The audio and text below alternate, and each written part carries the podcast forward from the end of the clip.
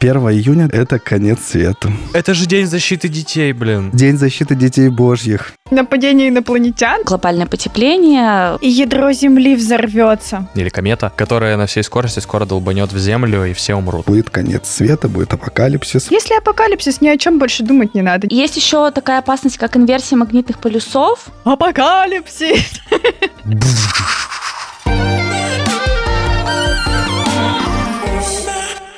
Всем привет! Мы начинаем шестой сезон подкаста «Я боюсь». Напомню, мы говорим о страхах, о том, что чувствует каждый, но не каждый готов обсуждать. Меня зовут Кирилл. Привет всем, я Маша. Всем привет, меня зовут Саша. Привет, я Аня.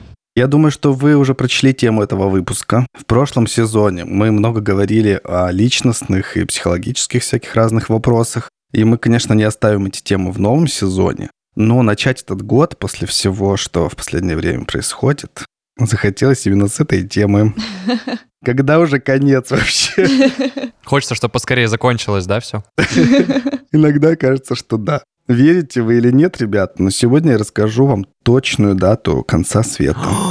О, боже мой, Кирилл. Ну, наконец-то. Какой дешевый прием, Кирилл. Кликбейт. Но это не мое, понимаете, заявление. Есть вот христианские авторы, которые все изучили, посчитали и сказали точную дату. Я вас уверяю, что она вас удивит.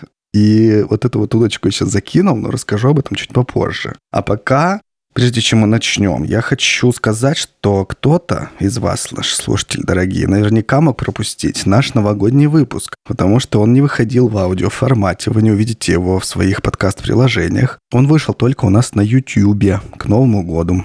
И понятно, что сейчас, наверное, новогоднее настроение уже не слишком актуально, но вы можете приурочить это прослушивание к э, китайскому Новому году.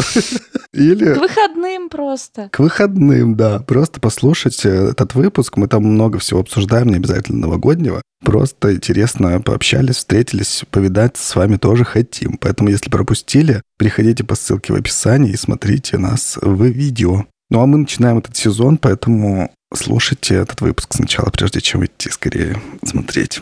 Не забывайте о том, что у нас есть Инстаграм. Мы последние несколько э, сезонов активно его ведем, поэтому мы часто туда выкладываем личные истории, личные посты. Прям Кирилл заставляет нас писать личные посты. Мы делимся там ра- разными интересными штуками, бэкстейджами с записей. Очень много всего. Подписывайтесь на нас в Инстаграме, подкаст I'm Afraid. Ставьте лайки, комментируйте. Мы часто там устраиваем различные интерактивы. В том числе вы можете повлиять на запись ближайшего выпуска, предложив тему выпуска, например. Уже несколько раз было такое, когда мы планировали записать одну тему, а тут неожиданно такое количество запросов на определенную тему. В общем, подписывайтесь, участвуйте во всем, что там происходит. Мы всегда очень рады вовлечению и очень рады той обратной связи, которую вы нам оставляете именно там. Да, и получается, мы ведем активно, прям ведем Инстаграм где-то год. За этот год мы нашли там очень много классных людей, которые нам постоянно пишут, наших слушателей, которые делятся обратной связью. И у нас образовалось такое очень уютное комьюнити, поэтому присоединяйтесь, мы будем очень-очень рады вам. Это точно. А еще я надеюсь, что вы порадуетесь вместе с нами, потому что мы рассчитываем, что в этом сезоне у нас будет больше возможностей рекомендовать вам наших партнеров, ну и вообще всякие интересные штуки полезные. Конечно, это большая поддержка нашего независимого подкаст-проекта, ну и мы рассчитываем, что это будет полезно для вас, потому что, конечно, мы стараемся выбирать людей и компании, которые, ну, скажем так, близки нам по ценностям и вообще по душе нам. Поэтому сегодня вы услышите первую в этом сезоне интеграцию. У нас на связи Кристина Вазовски. Я думаю, что вы многие ее знаете и даже наверняка слушаете какой-то из ее подкастов. Кристина поделилась с нами немножко своими страхами и рассказала, что ждет ее студию в ближайшее время. Раньше я боялась миллиона вещей. Публичных выступлений, маршруток. То, что я буду сидеть одна в ресторане, а мой дейт не придет. Показаться глупой или наивной, просто чего-то не знать. И много из этих страхов до сих пор со мной. Я терпеть не могу маршрутки. Но с тех пор, как три года назад у меня появился мой первый подкаст «Это провал», эти страхи больше не парализуют меня, а наоборот помогают действовать. Уже 15 февраля у нас стартует новый поток курса «Подкаст плюс комьюнити», где ребята не только запускают свои подкасты с нуля, но и помогают друг другу справиться с волнением и поверить в себя. И если вы сейчас нуждаетесь в поддерживающем сообществе, в котором будет комфортно делать первые шаги, то приходите на курс. Больше на talk.education или просто переходите по ссылке в описании выпуска. До встречи! Я боюсь.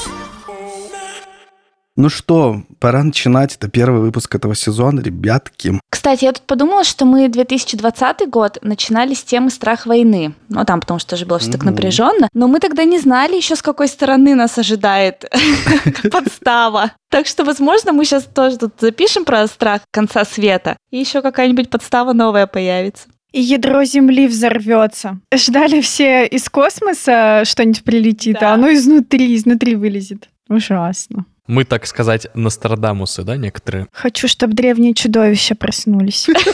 Маша, не надо, пожалуйста. Простите, это моя мечта. Так, придется, мне кажется, сделать сразу же дисклеймер, что если вы... Тоже ждете древних чудовищ? Слишком чувствительны к этой теме, да. Если вы древние чудовища и слушаете это... Проснитесь! Спокойной ночи! Такой дисклеймер. Так, ну что, ребята, вообще-то во многом эта тема стала первой в этом сезоне, потому что мы с вами решили сразу же при первой встрече в новом году обсудить фильм, который вышел на Netflix, который называется в российской адаптации «Не смотрите наверх». Don't look up. Thank you, Mary.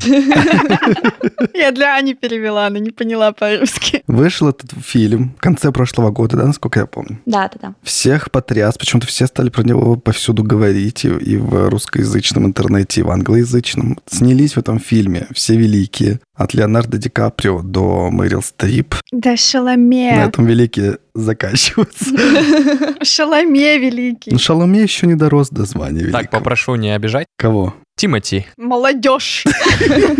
Ну так вот, и Саша, по-моему, первый заявил, что он посмотрел этот фильм и начал нас расспрашивать. Давайте расскажем сюжетик быстрее. Да, без спойлеров. Затравочку. Э, есть группа ученых во главе с Леонардо Ди Каприо, и ему ассистирует Дженнифер Лоуренс, и они неожиданным образом, наблюдая за всякими кометами и прочими штуками, увидели летящий на всей скорости метеорит, который скоро, или комета. Комета там была. Которая на всей скорости скоро долбанет в землю, и все умрут. Они пытаются уговорить весь мир обратить на это внимание и принять какие-то меры, но сталкиваются сталкиваются с кучей тонной бюрократии и непонимания со стороны средств массовой информации, правительства и прочего, и на этом строится вся сатира этого фильма о том, что... Ну, это мы сейчас обсудим, какой вывод я увидел. Но то, что все люди, как обычно, забивают на все, неважно какой повод, важно умолчать даже такие важные вещи, которые могут происходить, глобально погрузив мир вообще в тьму и во все такое. На самом деле, типа, этот фильм позиционируется как комедия, в отличие от большинства фильмов катастроф, которые фильмы катастрофы, драмы и все такое, то здесь комедия с невероятно обаятельным кастом, который мы уже тут немножко подобсуждали. В конце, а, без спойлеров. Как это без спойлеров? Нам придется сказать спойлеры, потому что... Если не смотрели, заходите в описание, там есть тайм-коды, переходите туда, где вам... Мне понравился конец. Более того, мне показалось, что такая концовка уже в каком-то фильме была, где главные герои принимают свершившиеся события и, не обращая внимания на то, что происходит вокруг, мирно, тихо, спокойно, в кругу семьи и близких людей э, принимают смерть и судьбу. И была такая концовка, кажется. Мне она понравилась, она классная. Я вообще вспомнил почему-то «Титаник» сразу же. Абсолютно похожая сцена. Там да, вот да. эти музыканты принимали тонущий корабль, а здесь эти тоже сели в кружок и пытались разговаривать на бытовые темы. Мне понравился безумно Джона Хилл. Он вообще там просто потрясающий. Он играет главу администрации президента. Просто... И сыночка. И, сын, и сыночка, да, президента. Очень крутая роль, очень классно. Ну да, он прикольный. Она вернется. Мне понравился момент, когда он сказал, я глава администрации президента, я мужик с татуировкой дракона, мне на все плевать, это было прекрасно. Да-да-да, потом ладно, мам. Я вот не смотрела, но мне очень нравится все, что я слышу. Ты не подготовилась? То есть сейчас половина слушателей не отключилась, да, от нашего разговора? Да, Аня представляет э, ту часть слушателей, которые не смотрели. Но хотят нахвататься спойлеров. Diversity, Саша, diversity. Я тоже посмотрел этот фильм после того, как уже Саша его порекомендовал, и вот перед нашей записью. В целом, наверное, фильм мне в большей степени понравился. Хотя кажется, что есть за что его поругать. Твоя роль в том, чтобы поругать этот фильм. Да.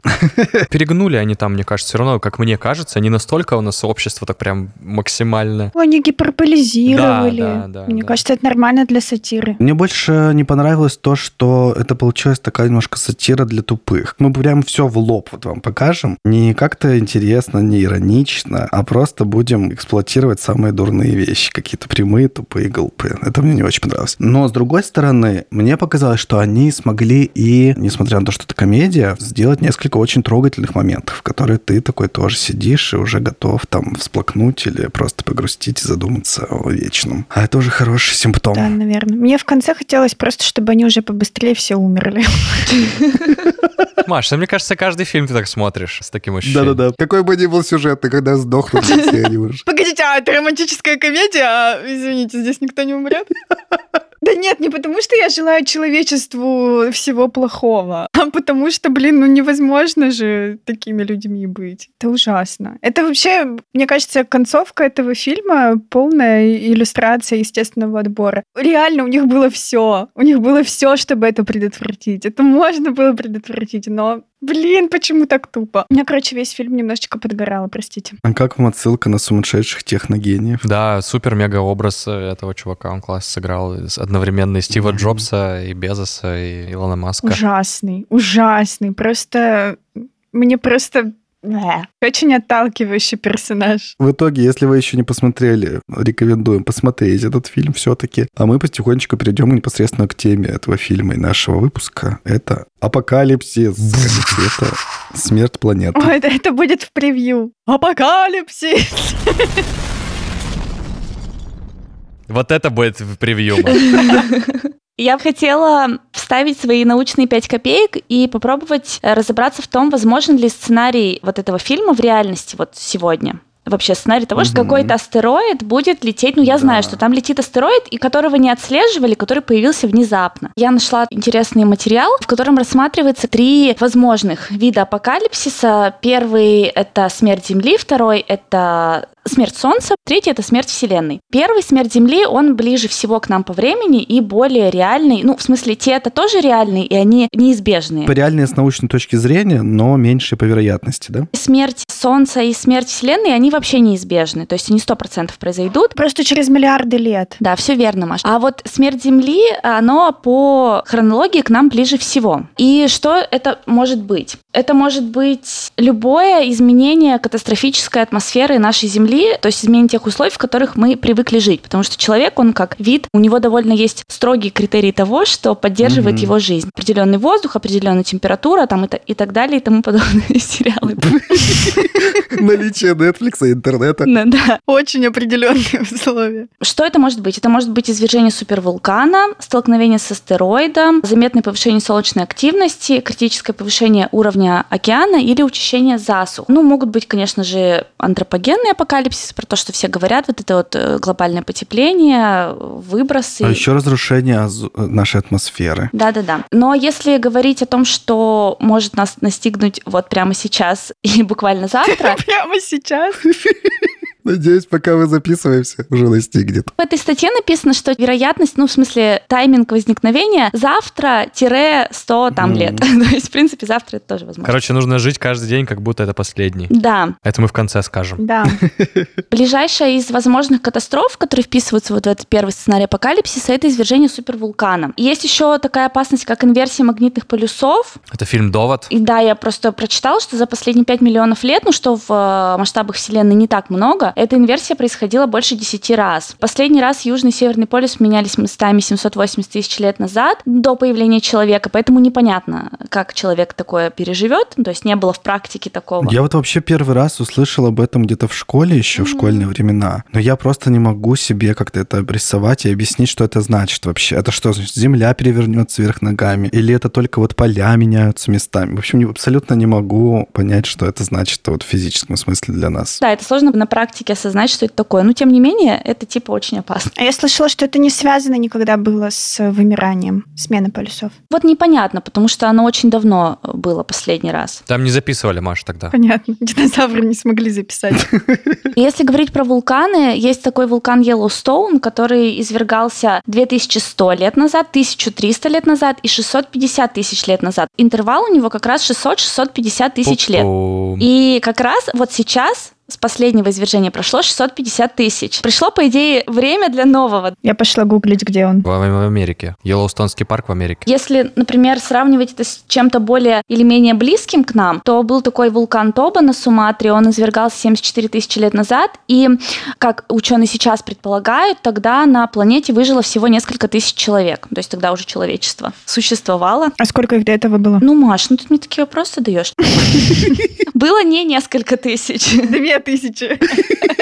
Выжила одна. Было много, осталось всего две тысячи. Тут же в этой же статье я прочитала, что про астероиды. Почти все астероиды вот такого размера, которые могут реально повлечь, ну, супер серьезные изменения или даже уничтожить Землю, они сейчас находятся под наблюдением, они известны, их траектории просчитаны на сотни лет вперед, и сейчас это возможно сделать. Вроде бы тут нет никакой опасности. Но Мгм. есть внегалактические тела, которые сейчас в нашей галактике не находятся. Соответственно, мы их не видим, наши ученые их не отслеживают. И они могут появляться неожиданно. И их можно обнаружить за дни и буквально такие или за месяцы до возможного удара. То есть гипотетически, Как в фильме все. да, сюжет фильма может быть правдивым. Вообще в 2004 году аризонские астрономы открыли астероид, который как раз-таки приближается к Земле.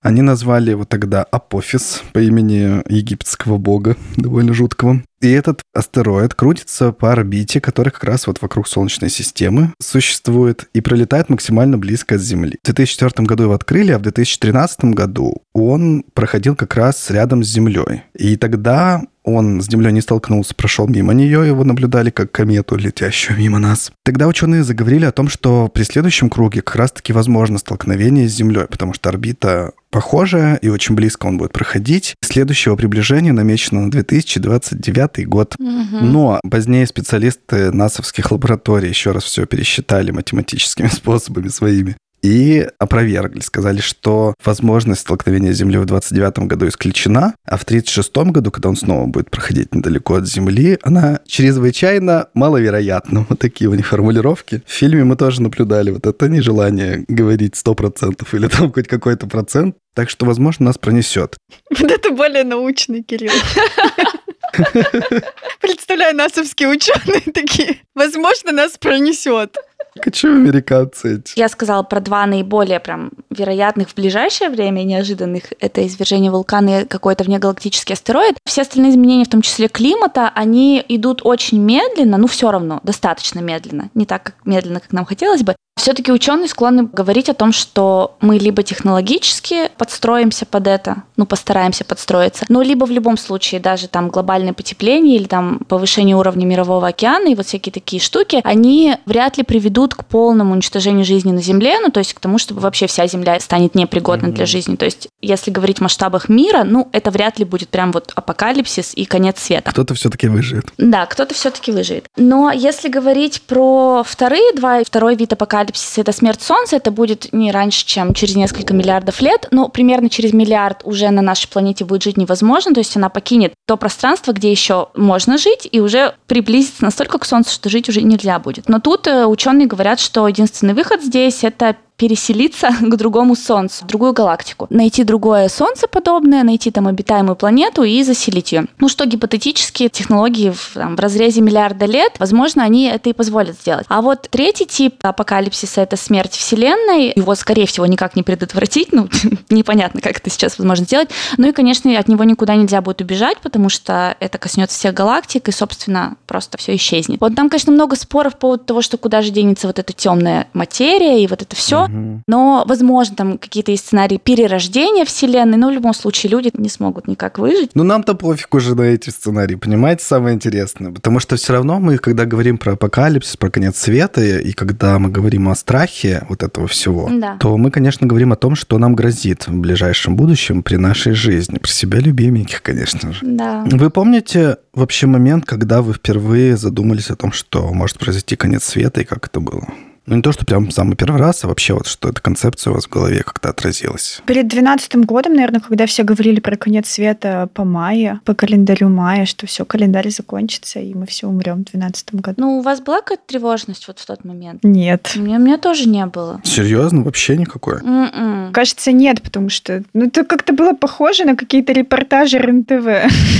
Чупакабра, потом какая-то хрень нападение инопланетян, и потом конец света в 2012 году. Вот это все как-то... Может, ну, общемировой вирус разве не похож на репортажи НТВ? А он реален вполне. Это ты про какой, Кирилл? Что-то не совсем понимаю. Какой-то общемировой вирус. М, Уточни, Кирилл, пожалуйста. Который нельзя называть. Игромания, может быть. Да, все из-за игр. Не, на самом деле я э, с календарем мая там не был особо знаком, но мне безумно нравился и нравится до сих пор фильм 2012, в котором как раз-таки описана та история про то, что календарь мая, все дела, ну и там просто на массовые вот эти вот затопления, потом замерзание и прочее, прочее, поэтому мы тут плавно переходим как в сценарий, это или нет? Кинорекомендация. Да, к кинорекомендациям, но я этот фильм обожаю, и там достаточно все реалистично было. Там не касалось темы э, очень сильно вот этой истории с предсказанием мая, там просто было, что вот есть дата, и она настанет. Как раз в 2012 году, про 2012 год речь идет в этом кино. Так что прям сильно тревожиться по этому поводу у меня, мне кажется, не было такого. Потому что ты думал, что Джон Кьюсак тебя спасет. Да.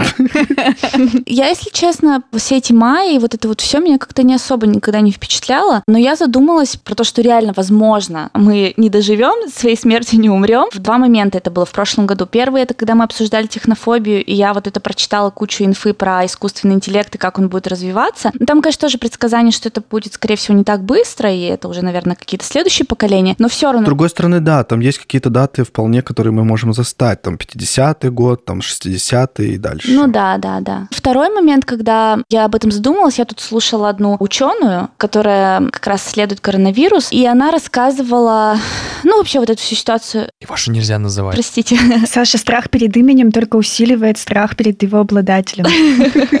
И она как раз суммировала, скажем так, текущую ситуацию, как все это происходит, и как человечество справляется с этим вирусом, и как оно могло бы справляться, если все были бы немного разумнее. И она как раз говорила, да, что ладно, этот вирус, но он не такой смертельный, там, как были там до этого коронавирус SARS. Мгм. А если бы он был еще более смертельным, то, возможно, были бы намного хуже последствия, потому что, потому что мы знаем почему. Потому что плохая Мгм. согласованность, люди ни к чему не верят, никому не доверяют. И мне кажется, что вот эта вот общая такая ситуация несплоченности перед вот этим вот каким-то врагом условным, да? Глобальным вызовом.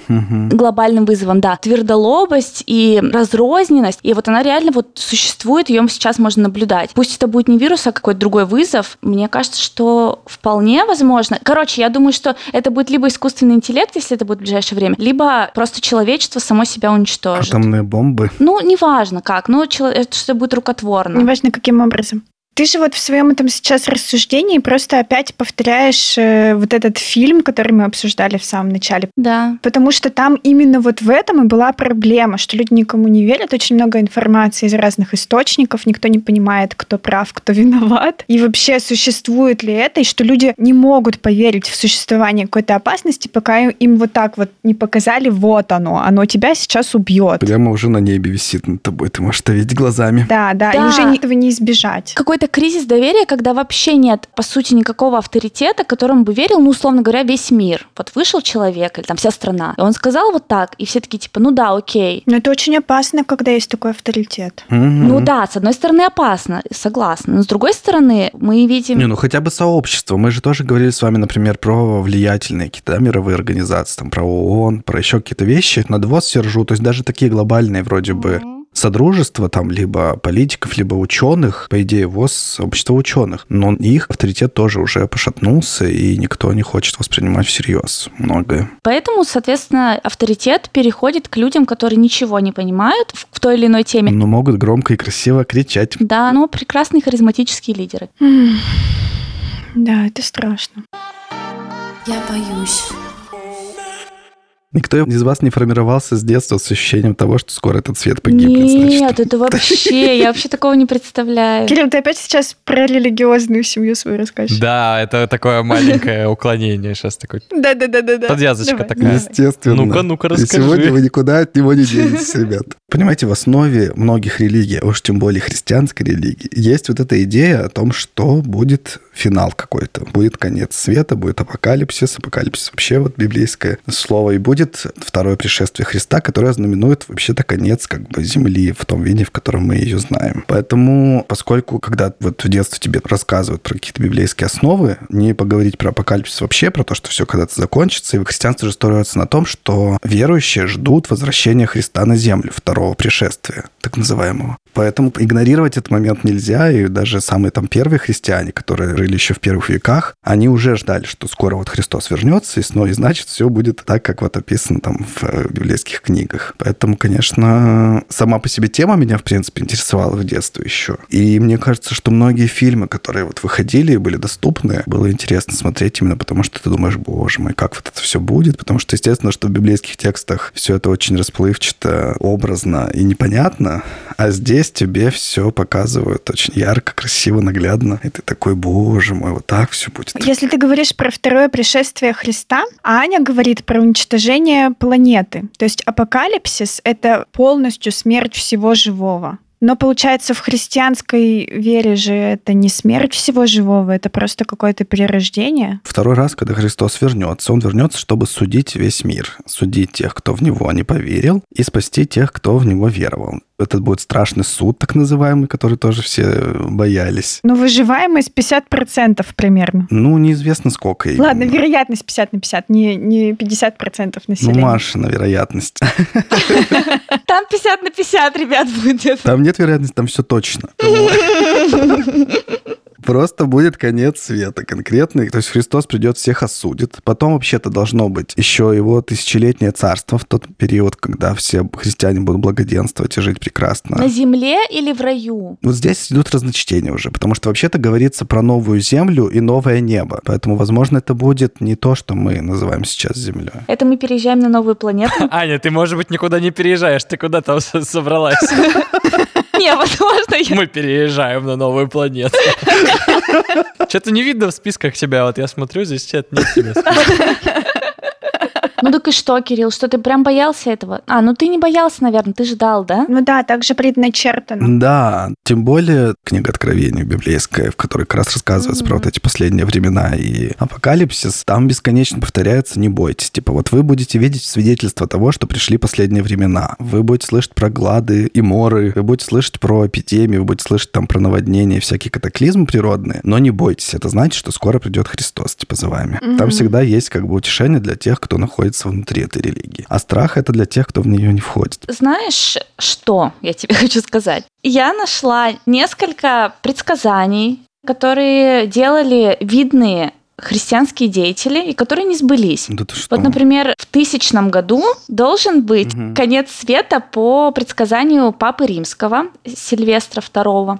В статье, которую я нашла, было написано, конец света не наступил, хотя его очень ждали. Вот, Кирилл, прям как, как ты говоришь. Потом они ждали, говорили, что дата второго пришествия это не дата рождения Христа, а дата смерти. Ждали 1033 год. Опять ничего не получилось. 1033. Все сходится. Потом другой папа римский, Иннокентий III, говорил, что апокалипсис будет связан с исламом. Ну, то есть он составил, что типа 1284 год — это 666 год после образования ислама. Господи, боже И мой. вот в этот год будет апокалипсис. Тоже не получилось. Потом с особым страхом в Европе ожидали приближение 1666 года и думали, что ну сейчас-то уж стопудово будет. Но наступил 1667 год, и все продолжилось. Потом они ждали 1999, которые перевернутые шестерки. Сначала 1916. Предположительных дат было много, но в итоге ни одна из них пока что не сбылась. А сейчас, Мань, какую ждем? А сейчас, ну, не знаю, вот Кирилл там вроде обещал рассказать, что он чего-то там ждет. Дело в том, что, к сожалению, все эти предсказатели ошиблись. Они ориентировались вообще не на те данные, не на те цифры. Глупцы. Ты сейчас начнешь говорить, я тут на Ютубе увидел одну.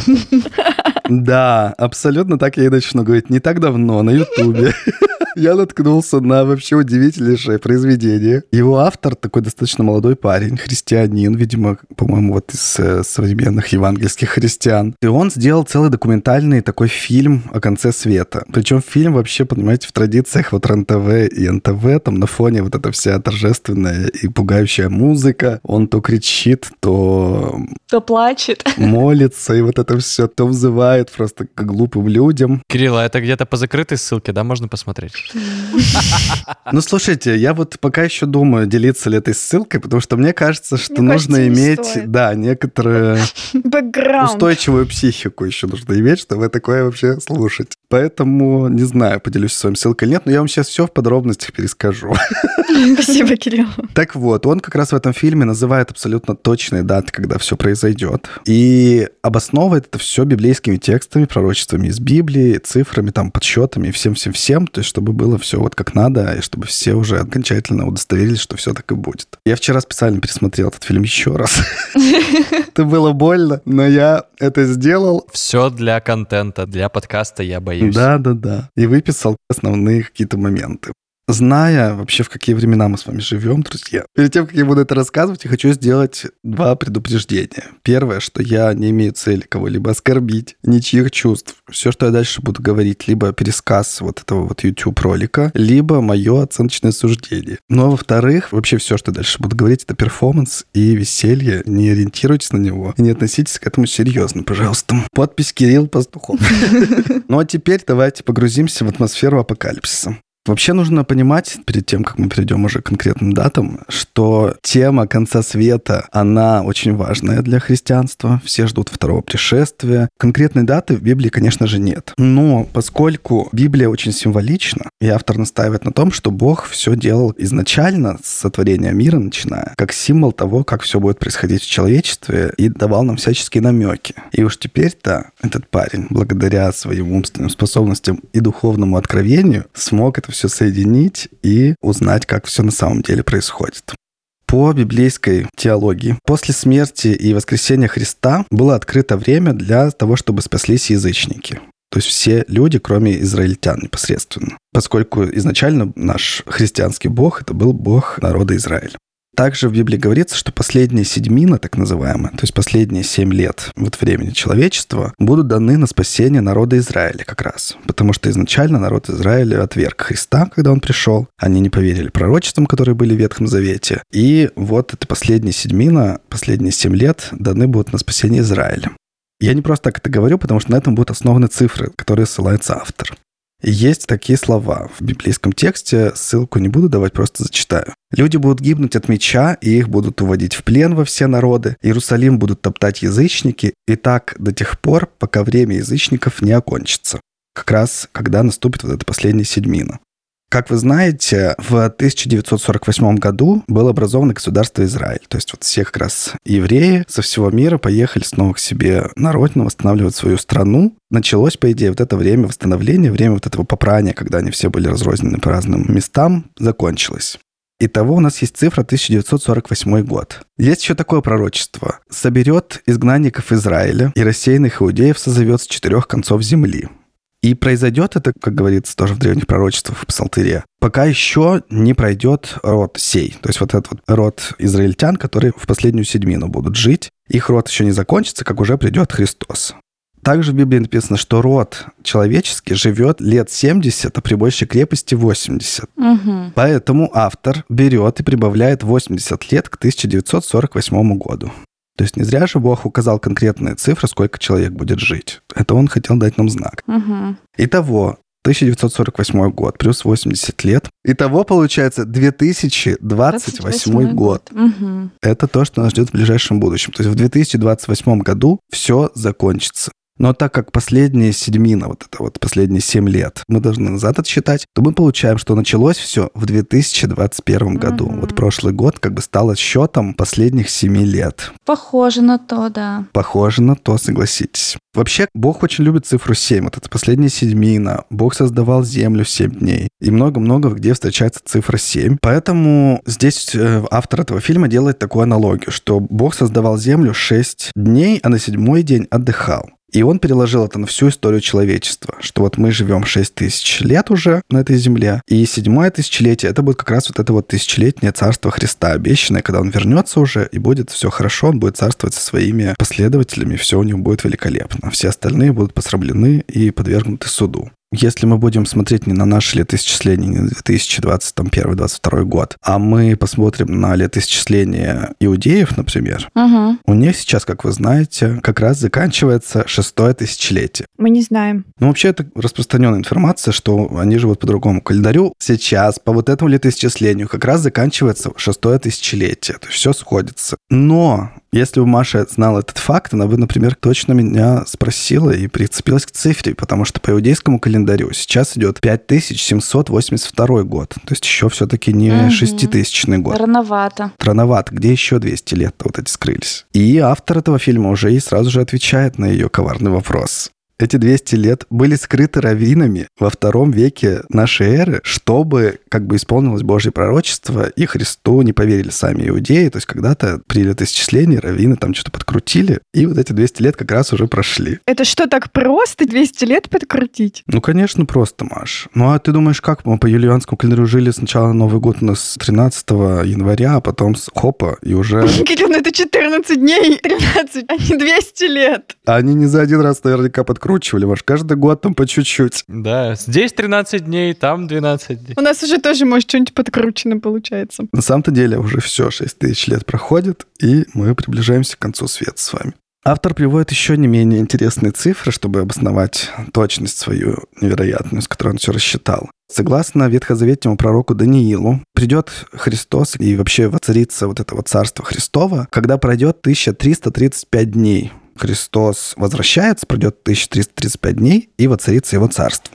И дальше автор вытаскивает довольно странные факты из Библии и цифры, Не то, что до этого было. Да, до этого все складненько шло. Даже Аня соглашалась. Не, ну до этого хотя бы там он просто перекладывает напрямую. 6 дней, 6 Мгм, тысяч лет, то есть как бы более-менее. А здесь вот уже очень странные вещи происходят. Он говорит о том, что Тора, сам по себе Ветхий Завет, священное писание Израиля, было дано Моисею на иудейский праздник Шавуот.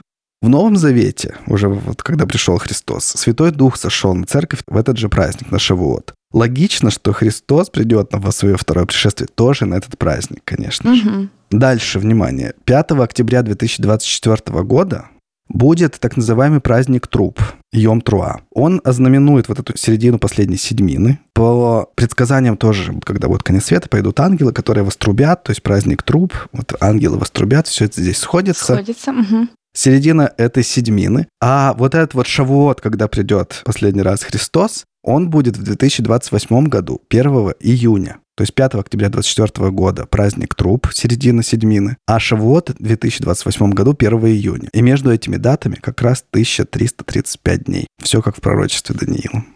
Чтобы не было вот этого очарования, я быстренько скажу небольшой дисклеймер, что вообще-то эти праздники происходят каждый год. И Шавуот, и праздник труп, они происходят каждый год. Погоди, ну в 28 году-то только один раз. Но в 28 году только один раз, да. И вот если вот выбрать, можно там просто разные цифры, в принципе, накопать при желании между разными годами. Тут вот сошлись вот эти, они нам подходят, мы их берем. Ну, то есть 1 июня 2028 года, верно? 1 июня 2028 года – это конец света. Это же день защиты детей, блин.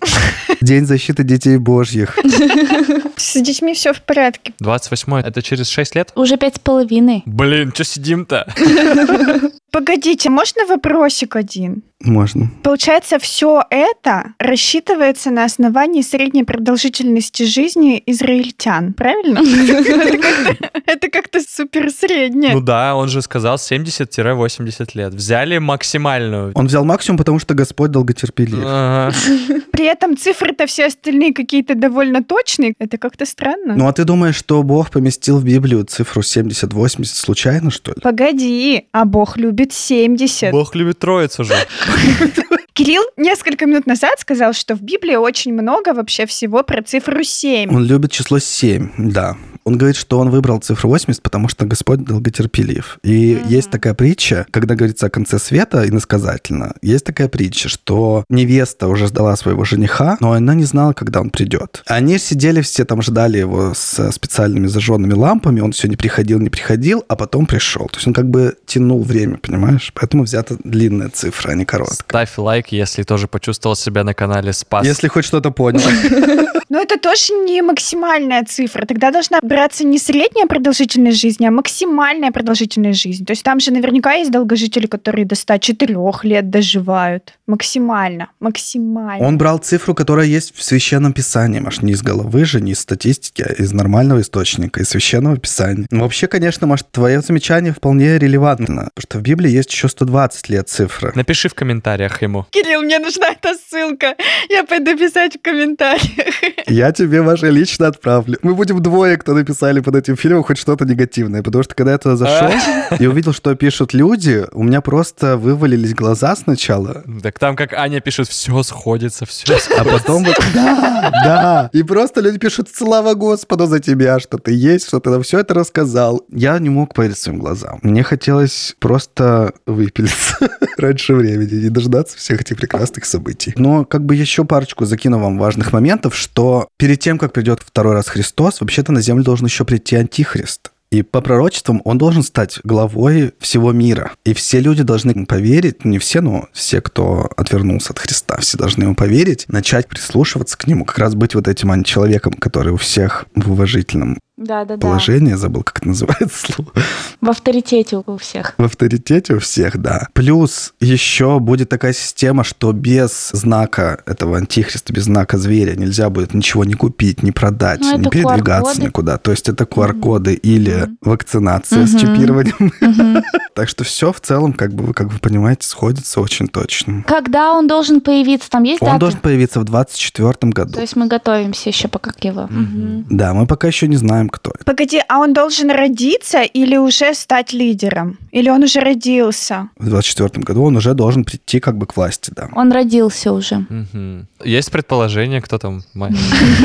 Он должен быть уже где-то на горизонте, раз ему всего два года. Или давно уже на горизонте, да, где-то лет 20? У этого человека надо спросить в видео на Ютубе. Он наверняка уже там все рассчитал математически. Это ждите, следующее видео у него будет. Но знаете, что самое интересное? В самом конце вот этого 40-минутного видео, после того, как уже заканчивается, понимаете, вот эта вся музыка, потом идет просто запись его из квартиры, где он уже тихонечко в конце всех предупреждает. Он говорит, что что будет, если вдруг в 2021 году ничего не начнется, в 2024 Антихрист не придет, а в 2028 Иисус не явится нам. Так. Он говорит, что ничего страшного. Ведь это не важно, когда это произойдет. Главное просто ждать. Это куда важнее, чем знать даты. То есть важно верить, что так будет. И надеяться, и иметь вот это вот общение с Господом, никуда от него не отходить. Прикрыл тылы, так сказать, да, он? Мгм. Прикрыл тылы. Видимо, решил обезопасить себя от претензий, когда в каком-то году ничего может не случиться. В закладке себе добавить на Ютубе, чтобы ему в 24-м написать. Чтобы ровно в 28 году написать «Ну и где?». Да.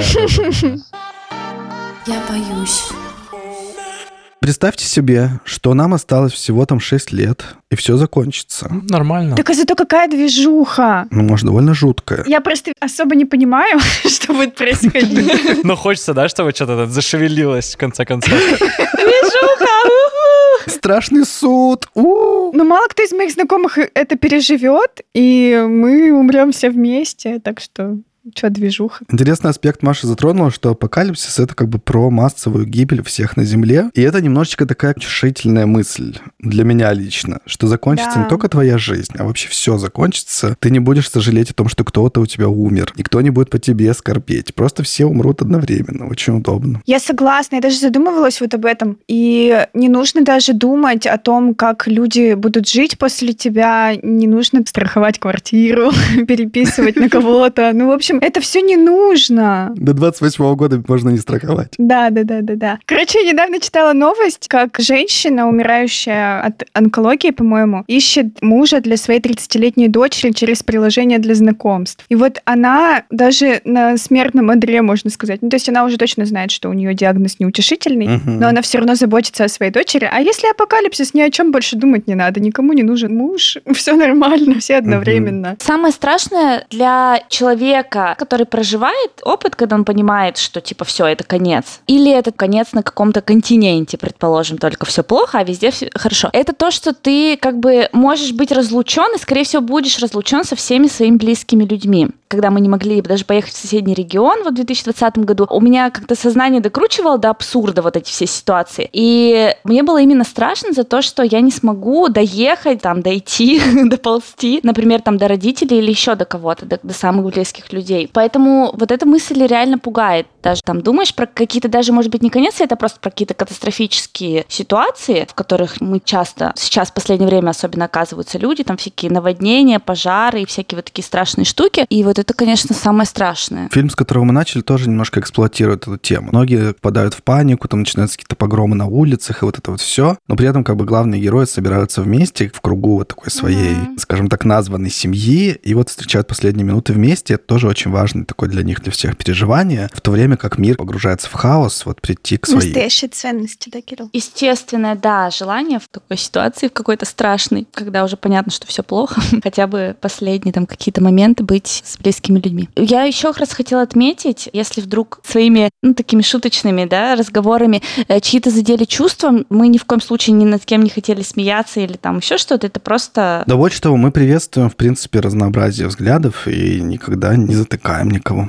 Да, ни в коем случае. Так что, пожалуйста, не обижайтесь, ни в коем случае не воспринимайте на свой счет. Я бы хотела в продолжении Кирилла истории. Мы посмеялись, немножко поиронизировали, но на самом деле такие вот воззрения иногда в истории человечества, подобные расчеты вызывали иногда очень плачевные последствия. Я хочу рассказать две короткие истории. Mm. Я в них не супер эксперт, поэтому я назову те места, где можно послушать их поподробнее, но я все-таки расскажу. Они немножко страшные с точки зрения последствий, поэтому если у вас слишком чувствительная психика, лучше их пропустите. Первый произошел в конце 19 века в России, в Российской империи. Есть очень классный подкаст на эту тему у «Закат империи», называется «Конец света на Терновском хуторе». Если хотите прям всю историю на 40 минут, можете его послушать. Если кратко, то там была община старообрядцев, там был глава общины мужчина, и была женщина, которая, скажем так, духовный лидер, и которая все сказала, что апокалипсис наступает, приходит антихрист. Тогда в 1897 году, по-моему, была перепись населения всеимперская. Вот эта вот женщина-пророк, она решила, что перепись — это список антихриста, короче. И ни в коем случае нельзя в эту перепись попасть. Они там отказались, собственно, в ней участвовать. Ну да, тут еще нельзя забывать, что все-таки в эти времена были довольно сильные гонения как раз на староверов. Да, да. Они были отделены от основной православной церкви, и, в принципе, они уезжали обычно далеко от э, крупных мест поселения и жили очень так закрытой жизнью. То есть это была такая очень специфическая общность. И, значит, пророк, она говорила, ну все, апокалипсис, антихрист, нужно что-то с этим делать. А, и если кратко, то главный мужчина в этой общине, лидер, он э, закапывал членов этой общины заживо. Делались такие как бы ком О, комнатки земляные под землей. Туда заходили люди, и это все закладывалось. Потом выход этот полностью стеной. Mm. У первой группы комнатка была побольше, и там потом говорили, уже когда их раскапывали, что там они задыхались там за полчаса или за 40 минут. Потом следующей партии были комнатки поменьше, там задыхались за несколько минут буквально. Но самое ужасное в этом, что в первой партии была его жена, его дети, и потом тоже в следующих захоронениях также были дети. И они шли на это все, их никто не заставлял, ну понятно, что они были прокачаны информационно, но тем не менее. Травились ядом, то есть довольно страшная смерть, когда заживо, и просто люди mm-hmm. умирали от, от недостатка mm-hmm. кислорода. И таким образом он убил, по-моему, больше 30 человек. Сам он не умер, его задержали, в монастырь отправили, потом там всякие были перетрубации, смена власти и все mm-hmm. такое. И в итоге он вышел на свободу, и у него была своя уже другая семья, трое детей.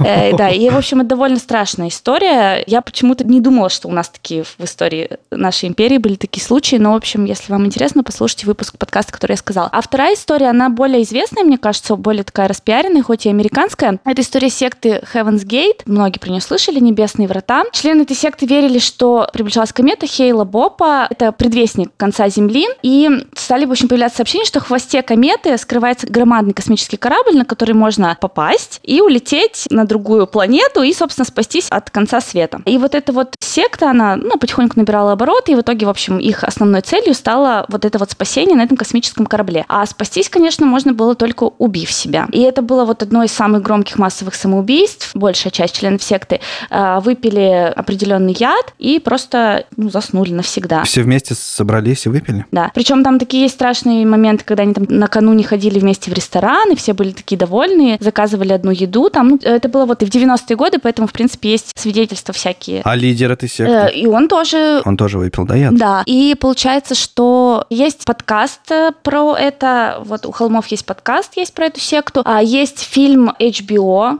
который вышел в прошлом году, который вот просто про эту секту документальный. Это очень интересная и страшная история, поскольку в такой бред поверили люди, образованные, из хороших семей, то есть это были не маргиналы, которых вот таким образом, да, часто вербуют. Это были абсолютно нормальные, адекватные люди, которые своими руками себя убили. Трагедия и очень интересный феномен, как такое могло произойти, блин, в 97 году. Вот, честно говоря, я надеюсь, что вот эти твои две истории немножечко объясняют, почему я с такой как бы иронией отношусь, вот, например, к этому фильму, да, про который я рассказывал. Мгм. Потому что люди часто во все времена, получается, существования человечества, люди находили подтверждение каким-либо пророчеством на любой год. Вот возьми любой Мгм. год, и ты найдешь подтверждение, что в этом году там что-то случилось страшное, комета летит, а вот тут какие-то цифры совпали. И люди готовы в это верить, потому что, ну, вроде бы вот же сходится, вот так написано было, а вот тут все так вот сходится красиво. Еще и люди часто говорят очень складно, они харизматичные, они обладают влиянием, и иногда используют и какие-то манипулятивные вещи. Как вот здесь я отметил, да, вот эту тревожную музыку такую пафосную, очень такие убедительные интонации, и ты как бы погружаешься в это как в какой-то нарратив такой интересный. А при этом тебе немножечко там промывают мозги.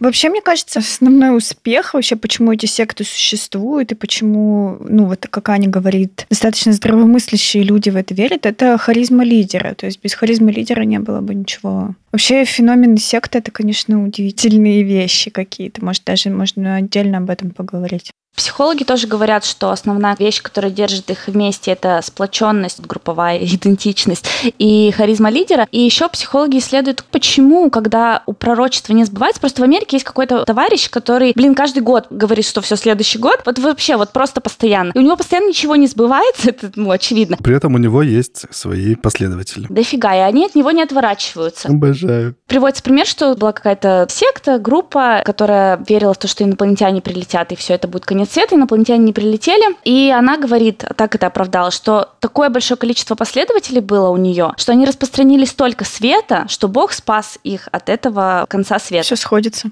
Да, все сходится. Получается, что после вот этих неудачных пророчеств эти лидеры просто корректируют свои прогнозы, либо вот придумывают какие-то оправдания и, собственно, все живут дальше. Также вот психологи говорят, что почему этот феномен вообще существует, потому что эти члены вот этих вот сект, культов, они как бы, ну, не хотят принять мир таким, какой он есть. И это не важно, там, какой у них уровень образования или еще что-то, такая вот просто психологическая особенность, которая, в принципе, свойственна всем людям. Но просто у кого-то эта потребность, видимо, настолько сильна, вот, предопределенности. Ну и плюс еще же у них в рукаве есть вот этот козырь и вот этот страх, про который мы много говорим, страх смерти. Вообще-то всем обещают, что будет страшная мучительная гибель, от которой вы можете избавиться довольно простым способом. Просто будьте вместе с нами, ну все будет классно и суперско. И мне кажется, тоже это довольно сильная манипуляция, когда тебе обещают тебя избавить от страданий простым и легким способом. Ну, еще же, получается, человек, вот этот лидер секты, он берет на себя ответственность за твою жизнь. То есть тебе больше вообще не надо ни о чем париться. Тебе говорят, что делать, тебе говорят, где жить, как жить. У тебя больше никаких вопросов не появляется. Не нужно искать себя, там, какое-то самоопределение, вообще не нужно что-то добиваться. Все, ты уже всего достиг. Все. Очень удобно. Удобненько, да. Но это ужасно. Не ходите, люди, в секты.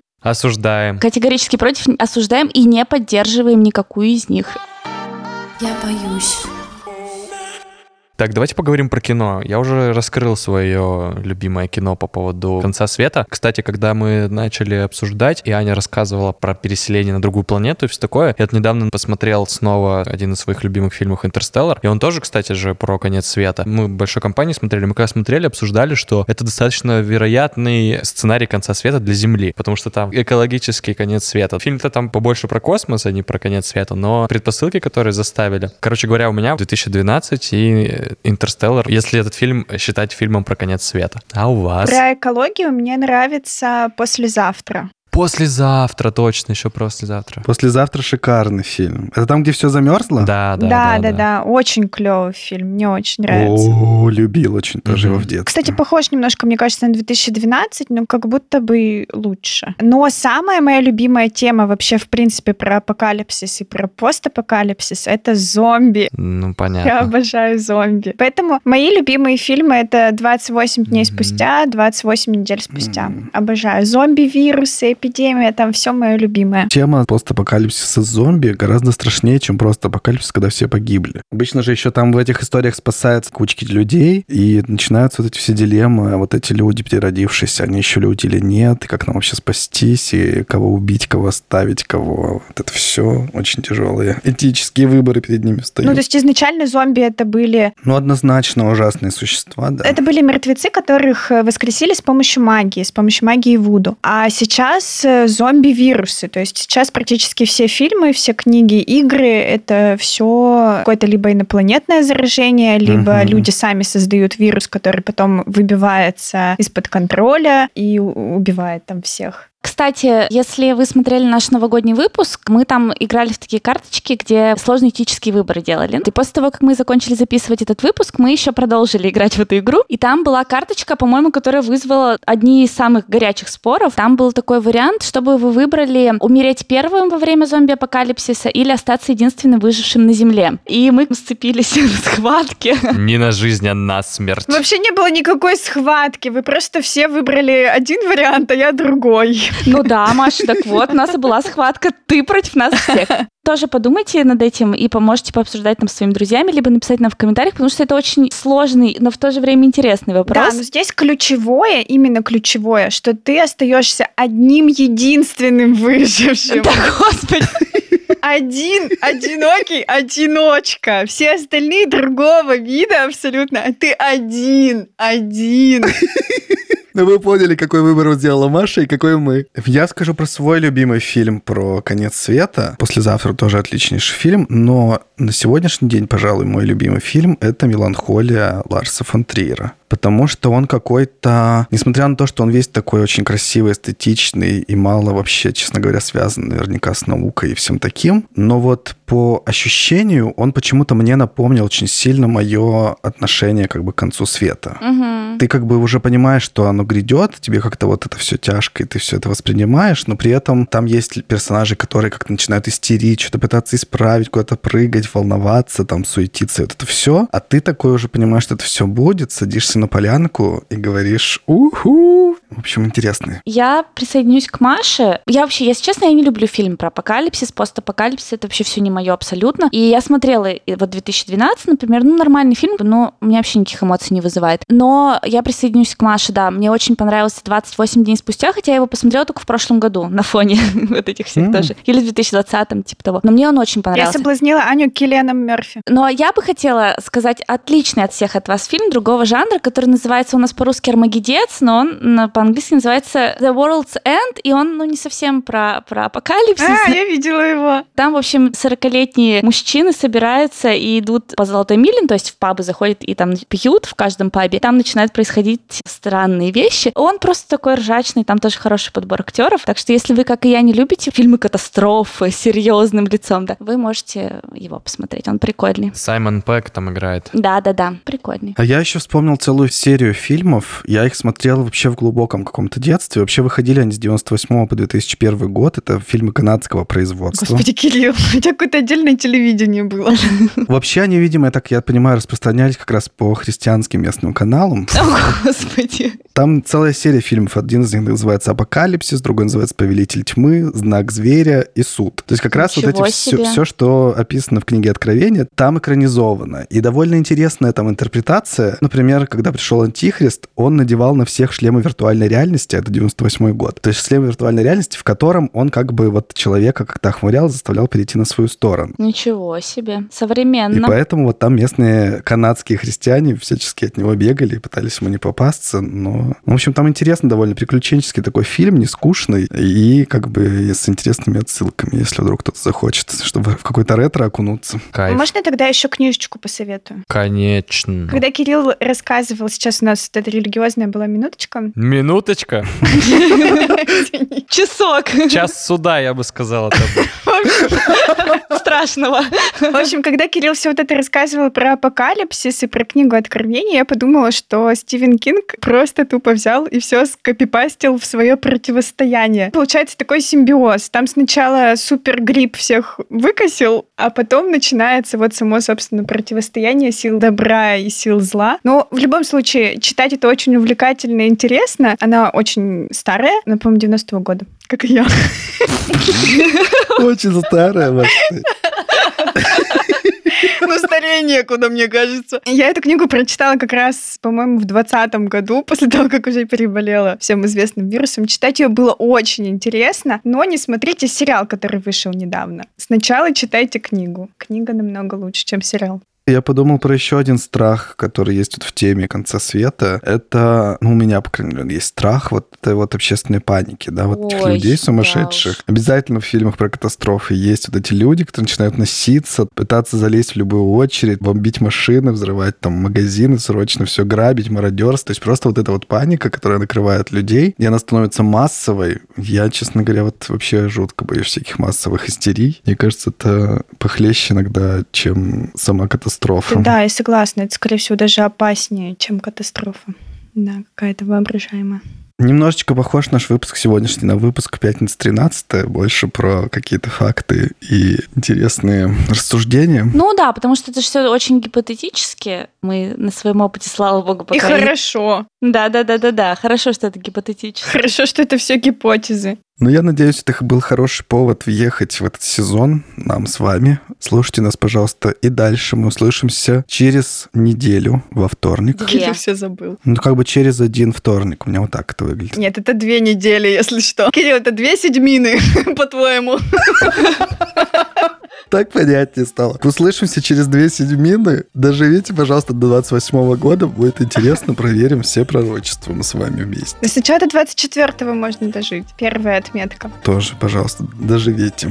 Доживите его вместе с нами. Спасибо вам большое за то, что вы оставляете нам отзывы, упоминаете нас. Это очень приятно. Пока мы были на каникулах, мы почитали новые отзывы в Apple подкастах. Мы посмотрели ваши упоминания в Инстаграме. Все это очень приятно. Спасибо вам за это. А еще вы можете поддержать наш подкаст на Патреоне. Ссылка на него есть в описании выпуска. Именно так. Спасибо, ребят. Услышимся. Начало положено. Начало конца. Да, да, да. Все боятся, не все об этом говорят. Пока. Всем пока! Пока-пока. Пока.